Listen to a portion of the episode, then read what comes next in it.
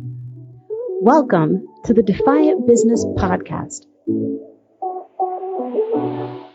a business podcast produced by Defy the Status Quo for forward thinking businesses and savvy professionals looking to defy the status quo of mediocre customer experiences, barely surviving businesses, and haphazard business development.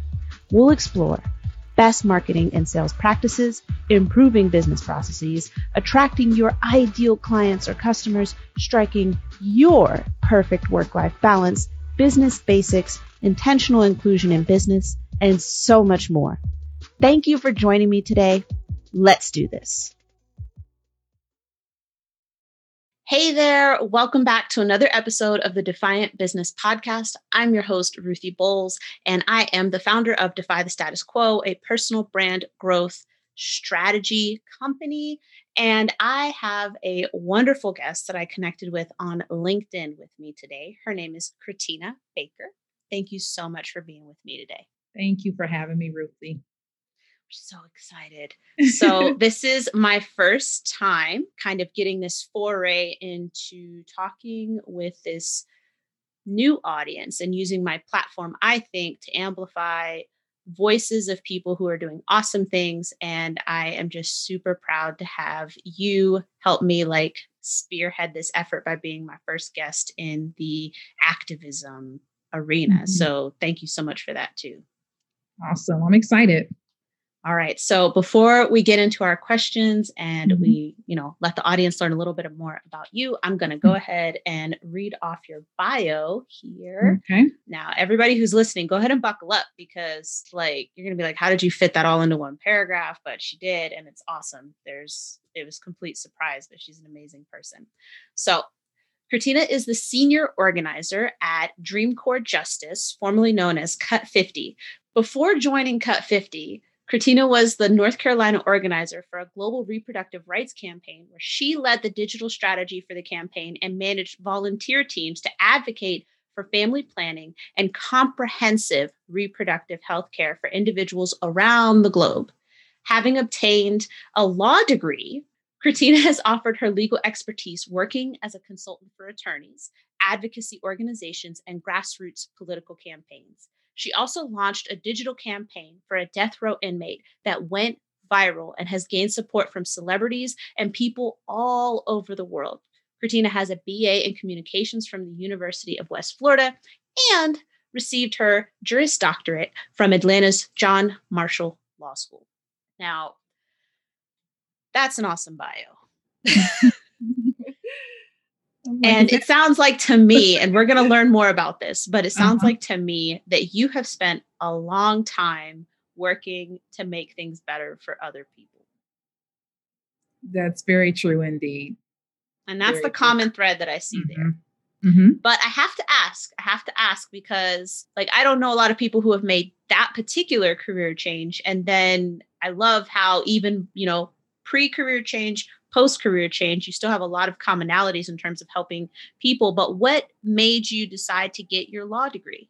Well, I'll preface that with saying that, first of all, I never thought I was smart enough to go to law school. So I know there are a lot of people out there that are listening probably feel the same way. You know, growing up in from small town Arkansas, you know, I was I was taught to to really go after like those lofty goals, such as you know law school, I was always told, you know, get a good job with benefits. But when I was in 10th grade, I'll make a long story short. When I was in 10th grade, I ended up, I was very much into like civil rights, the civil rights movement and studying that and, you know, really understanding social movements in different cultures, particularly the civil rights movement.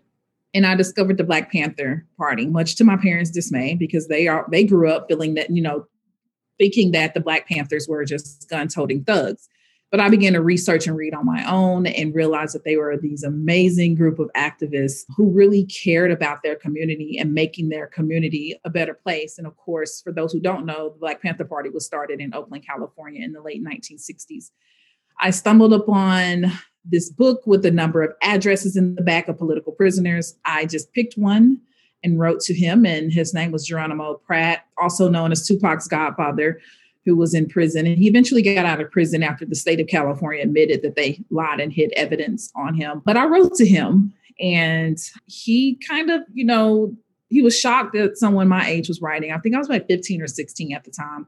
And he told me, he's like, I, I, just feel like you're going to do something to help people like me or people in my situation. And, I, you know, you should go to law school. And I was like, there's no way. I'm like, I'm not going to law school. I want to be on TV. I actually have a degree in radio, TV, and film. But fast forward to, you know, getting married, having children. In 2012, the state of Georgia, they say executed. I say they murdered Troy Davis, a man from Savannah, Georgia, who was convicted of killing a police officer. No evidence, witnesses recanted their statements, never any DNA evidence connecting Troy to this murder. And I was I that's that was kind of my first real move into activism like that, you know, where we would go and protest and, and hold signs to you know, get the governor or someone to intervene. I'm going to prevent this. And, you know, of course, he was executed. And I, I, grieved Troy for about three days. And on that fourth day, I got up and I went down the street to Barnes and Noble and bought all the LSAT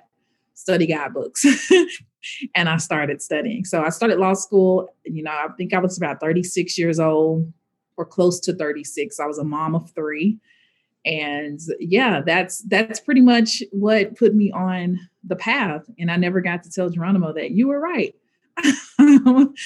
So that's it in a nutshell. That's amazing. And so i'm taking a couple of things from that story. Like the big one being that really you it's never too late to do what it is you feel called to do. Right.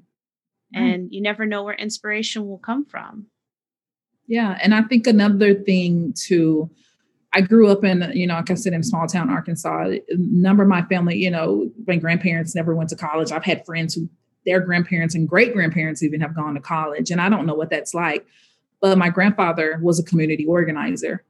And I was a kid riding around Little Rock in these big government buildings with him, watching him have these meetings and didn't quite understand, but I knew something was happening. So to be able to see that and have that, you know, that beginning, it's like those seeds planted in such a way, you know, how could I not push through and honor my grandfather? And so, I mean, and being in Little Rock, like you were in an area that was just steeped in mm-hmm. the civil rights movement. I know, right. you know, so I I went to school in California and Pennsylvania, so mm-hmm. pretty much pretty far away from right. far away from Arkansas and, and everywhere else. But I mean, you know, we've we've got like you know the pictures they prop up whenever it is that they're they're teaching us about this mm-hmm.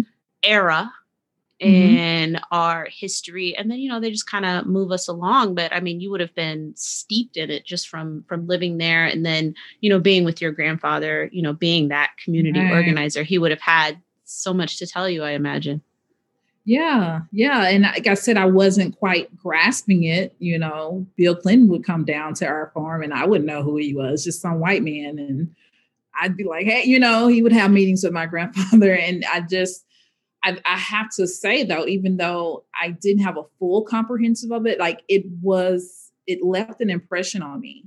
So I knew that whatever my grandfather was doing, that I wanted to do something similar to be able to make a difference. Mm-hmm. And, and even when I went home, I went home, I was spent a number of months last 2019 in Arkansas. And I met with a, a member of the Arkansas state legislature and, you know, just wanted to speak with him and talk, talk about what was going on in my hometown, in my home state and he asked who my people were. That's the question you get in the South. Who your people? And I told him, it's like my grandmother's Naomi Baker. I know I said my last name is Baker. I'm from Hensley, Arkansas. And he's like, Do you know Naomi? I was like, That's my grandmother. And he was like, Your grandmother and your grandparents were phenomenal. Like, do you know what all they've done? And do you know how hard your grandmother fought to get that park in your grandfather's name? Like, my grandfather has a park dedicated in his memory back home. And it just, it really, it really just made me feel proud. I'm feeling proud just knowing you. So there we go. But no, that that's that's amazing though. And it just, you know, it just seems like it was in your DNA almost. Yeah, it is. It's in each of our DNAs. I think everyone has purpose. Everyone is born with purpose. I just mm-hmm. think some of us let go of that fear and the doubt and you know the voices of the naysayers in our heads and we just go for it and honestly even with my resume i still struggle with walking in my purpose. So I wake up each day and that's an affirmation for me. I will walk in my purpose, you know, mm-hmm. because it's, it's a struggle. And so I think if we all remember that, you know, you may not have grown, grown up with your grandfather having meetings with folks and being able to see that, but that does not mean you still, you don't have purpose. And i think it's it'll be a shame to have lived that life and get at the end and realize I, I, never did anything to push myself out of that comfort zone in order to achieve my greatness and my purpose. Okay well that's that's a sound bite right there. But no I, I think that that there are people who need to hear that i know i'm i'm one of those people for sure but i think that there are going to be people who listen who mm-hmm. are going to need to hear that just because at at macro levels and micro levels right now we're all going through massive amounts of change and it's almost dizzying mm-hmm. right like you're you're coming out of this spiral and you're dizzy and you don't know which way to go which way is up down which way is the right way am i going mm-hmm. backwards you know heaven right. forbid you know so I, I think that it's in a way it's it's comforting to hear mm-hmm. that it's something that you choose to focus on every day despite right. you know looking from the outside from an outside perspective it's like of course she's gonna go do that and yeah. you're like no it's an active choice that i make every day intentional. so it's intentional mm-hmm. very intentional and intentional choice so i think that that's definitely an important takeaway for people who maybe are feeling a bit lost right now which i is not uncommon by any stretch yeah yeah and just keep pushing my god like the world needs whatever gifts that you have the world needs so you are the senior organizer at mm-hmm. dream corps justice but you also work as a consultant right and that's you know that's what i said in your bio right you work uh, you know as a consultant for attorneys advocacy organizations and grassroots political campaigns mm-hmm. right and I, I think that that's awesome first of all especially because i know that the dream corps organization is bipartisan you know working with both sides of the aisle to put forth like real change, be a catalyst for real change. Right. So I wanted to ask who an ideal client is for you. I would say an ideal client, like my focus and my passion is working in the criminal justice reform sphere. So, an ideal client for me would be someone, and you see a lot of these, unfortunately, Ruthie, is people that are in prison and are wrongly convicted and feel like they don't have a voice. And it's weird answering that question because when you think about what's your ideal client, you wouldn't think, oh, it's someone in prison. no, uh, but that's that's that makes it. I think yeah. I think it makes it the perfect answer. But that is that's my ideal client, and to give more life to that to that answer, the answer that I'm giving is the last campaign I worked on before coming on full time to cut 50 is a young man named Julius Jones. He's on death row in Oklahoma. And a lot of people know Julius's name. A lot of people may have heard Julius's name, but he was featured on The Last Defense, and it was produced by Viola Davis. Premiered on ABC the summer of 2018. And I was just at home watching that show. And I saw Julius come on the screen, and I didn't even know what the show was about I just, I mean, I knew what it was about. I didn't know what Julius's story was specifically, but I looked at it and I said, I'm going to help bring him home. And I watched, I waited because, of course, the lawyer and me, I'm going to wait. I'm going to watch every episode and I'm going to do a little research on my own and look at the evidence. And I came to the conclusion that there is no reason why this young man should be locked up in prison. And Julius and I had we come from similar background. He's from Oklahoma City. I'm from Little Rock, which is very similar cities. We graduated high school the same year, started college the wow. same year. And Ruthie, I literally went back in my mind where I was. Julius had just finished his first year of college at OU. He could have been an amazing basketball player, could have gone to the NBA. His high school coach was Blake Griffin's father and Blake Griffin's father pretty much like this guy was the truth on the court. But he went to OU not on an athletic scholarship, but on an academic scholarship, wow. having graduated like 11th out of a class of almost 200 students. So I felt that. And I remember where I was after first year coming home that summer, going back to college and just excited to see my friends, the, those first college parties that first week and getting settled in your classes. And I thought about Julius sitting in jail. And that was the connection for me. And I was like, you know, I'm going to do whatever I can. I be, you know, I talked to him. He connected me with his sister, who in turn connected me with another sorority sister who happened to have just moved to Oklahoma City. And we got together and put our heads together, and the team just grew from there. Yeah, it's amazing to watch, you know, something that you believe in and have worked hard on to just grow and blossom. So it started with just me and her, and now we had a few hundred signatures on his change.org now I, I haven't checked in a few weeks but i the last time i checked it i know it was over 6 million or so signatures now Kim Kardashian is on board. She actually went to visit him on, and his family in Oklahoma. A lot of celebrities have just joined in in unison to call for a change in his case. Wow. Okay. So actually, this rolls right into my next question. So I wanted to ask you what it is that you typically do for clients, but maybe you can kind of describe how things kind of got started mm-hmm. with your work with Julius and and trying to get his you know his case changed to you know kind of how it grew i mean obviously it took on a lot of momentum yeah. and just you know, i'm sure blossomed beyond your wildest dreams but i'd love to know like kind of what it looked like here at the the start and then how you mm-hmm. you know grew it on yeah and typically you know social media campaigns are very structured there's a mm-hmm. lot of structure around structure around them. There's a lot of research. There's a lot of tailoring your message to your target audience. There's a lot of oh, we got to build personas, you know. And what I love about working in this sphere is there there's none of that. now, I'm not going to say none of it. A lot but of less, it, but a lot less. So it's it's like you move with soul, and I love moving in so, with soul in my work, and that comes from a feeling of what you know will resonate and pull at people's heartstrings. So when I connected with uh, my sorority sister, Cece, out in Oklahoma City, we just literally sat down with a couple of young ladies in Oklahoma City who decided to lend their time to build a brand guide. And that's the things with these kind of campaigns, social media, working for someone on death row or in prison, there's just no budget. there's right. no budget. Unless, and but that this is a new landscape. So, like, who knows? In the future, there could be nonprofits whose job is specifically to work on that and they get funding to build right.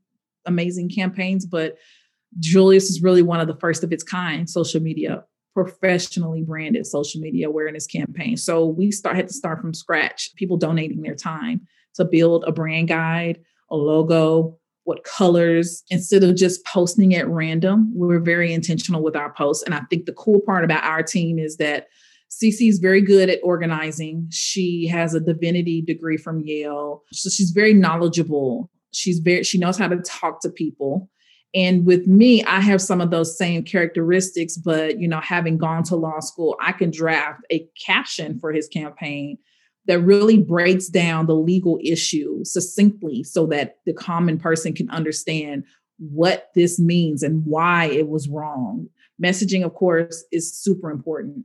So being able to get to the drawing board and sit down and, and plan out, you know, the logo, the colors, how we're going to organize everything, we decided the most effective way was to host screenings of The Last Defense, which is the show that Julius won. So we started with that idea and it grew to having a Julius Jones Awareness Month in November of 2018. Okay. We Julius Jones Awareness Month.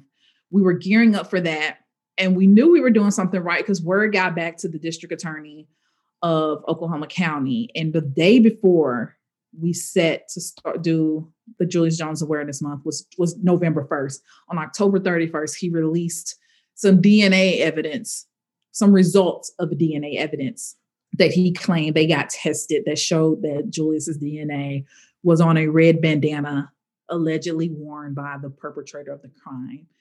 And of course, you know, you re, you look, you hear that, and that's the big headlines in the newspapers across Oklahoma City, and you're like, okay, but if you actually look at the report, that's not quite what it said.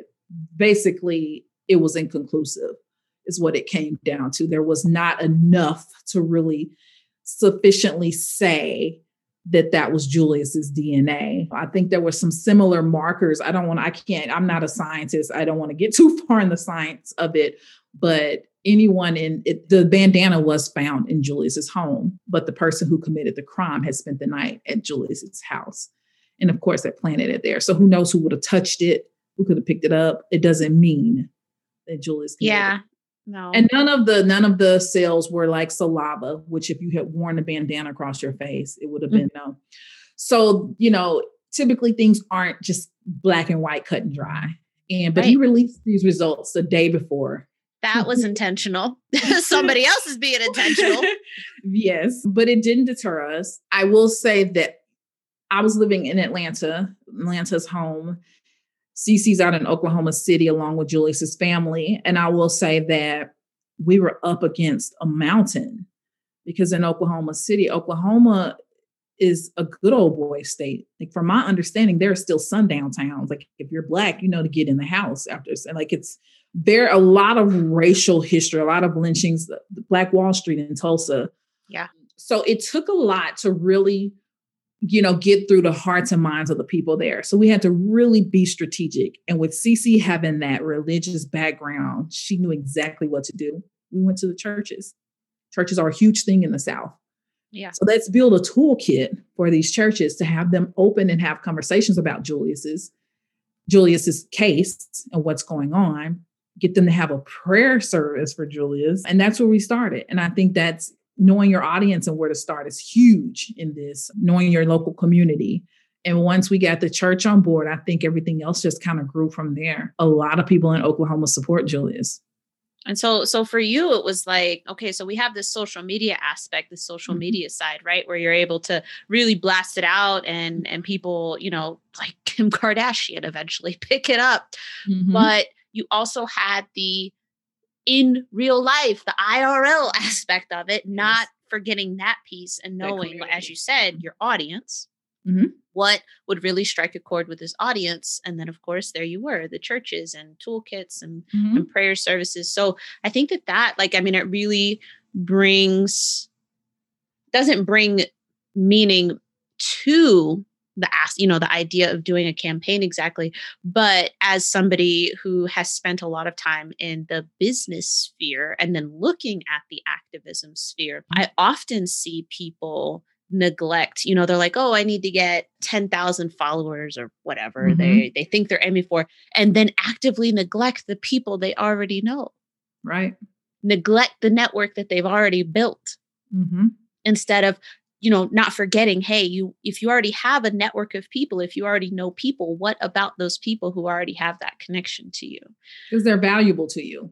They're valuable right. and we really couldn't push or put pressure on the state of oklahoma without people who live in oklahoma that's right. And it's and mm-hmm. I think what's important for anybody who who is, you know, operating and thinking, geez, Ruthie, how is this helpful? Consider what it is that Christina and her team are trying to accomplish. Right. Right. When you're doing social media, you're trying to get people to buy things from you. Like right. actual pay money for services, let's say.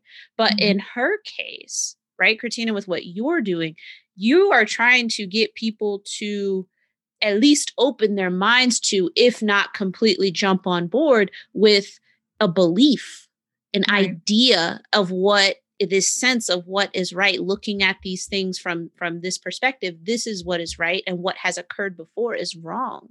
Right.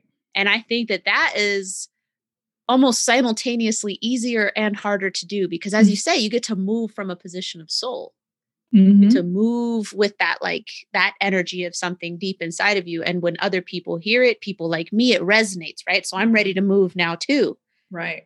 You know so in that way it's almost easier but at the same time you're you have to decide like okay how are these elements going to come together and work for the cause in this way? Whereas i think sometimes in business it's almost a little more cut and dry when you're just like look you're supposed to hit buy. Yes. Exactly exactly.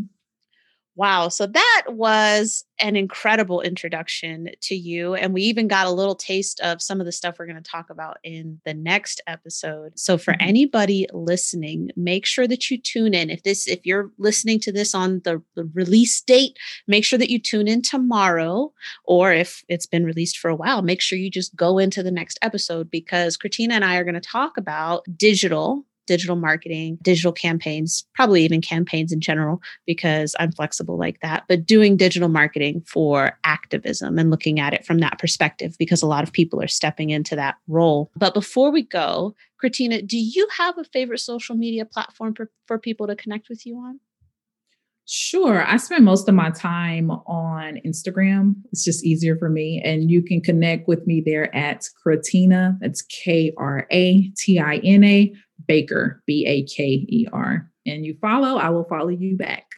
All right, awesome. And then, of course, if you have any questions about, you know, some of the things that has talked about, be sure to connect with her. And we'll have her links in the show notes for this episode. But be sure to connect with her and ask. Right, like if you ask her that one question, whatever that question is in your head, I am sure that she will be able to answer you and direct you, uh, no matter what it is. But thank you so much, Kratina, for being with me, and I'm really excited for the next episode. Thank you. Me too, Ruthie. Thanks for having me. Thank you so much for joining me for this week's episode of the Defiant Business Podcast. Please make sure that you've subscribed and do be sure to leave us a review if you found this episode at all helpful. And if you think it would be a great resource for someone else, be sure to share it with them. See you next time.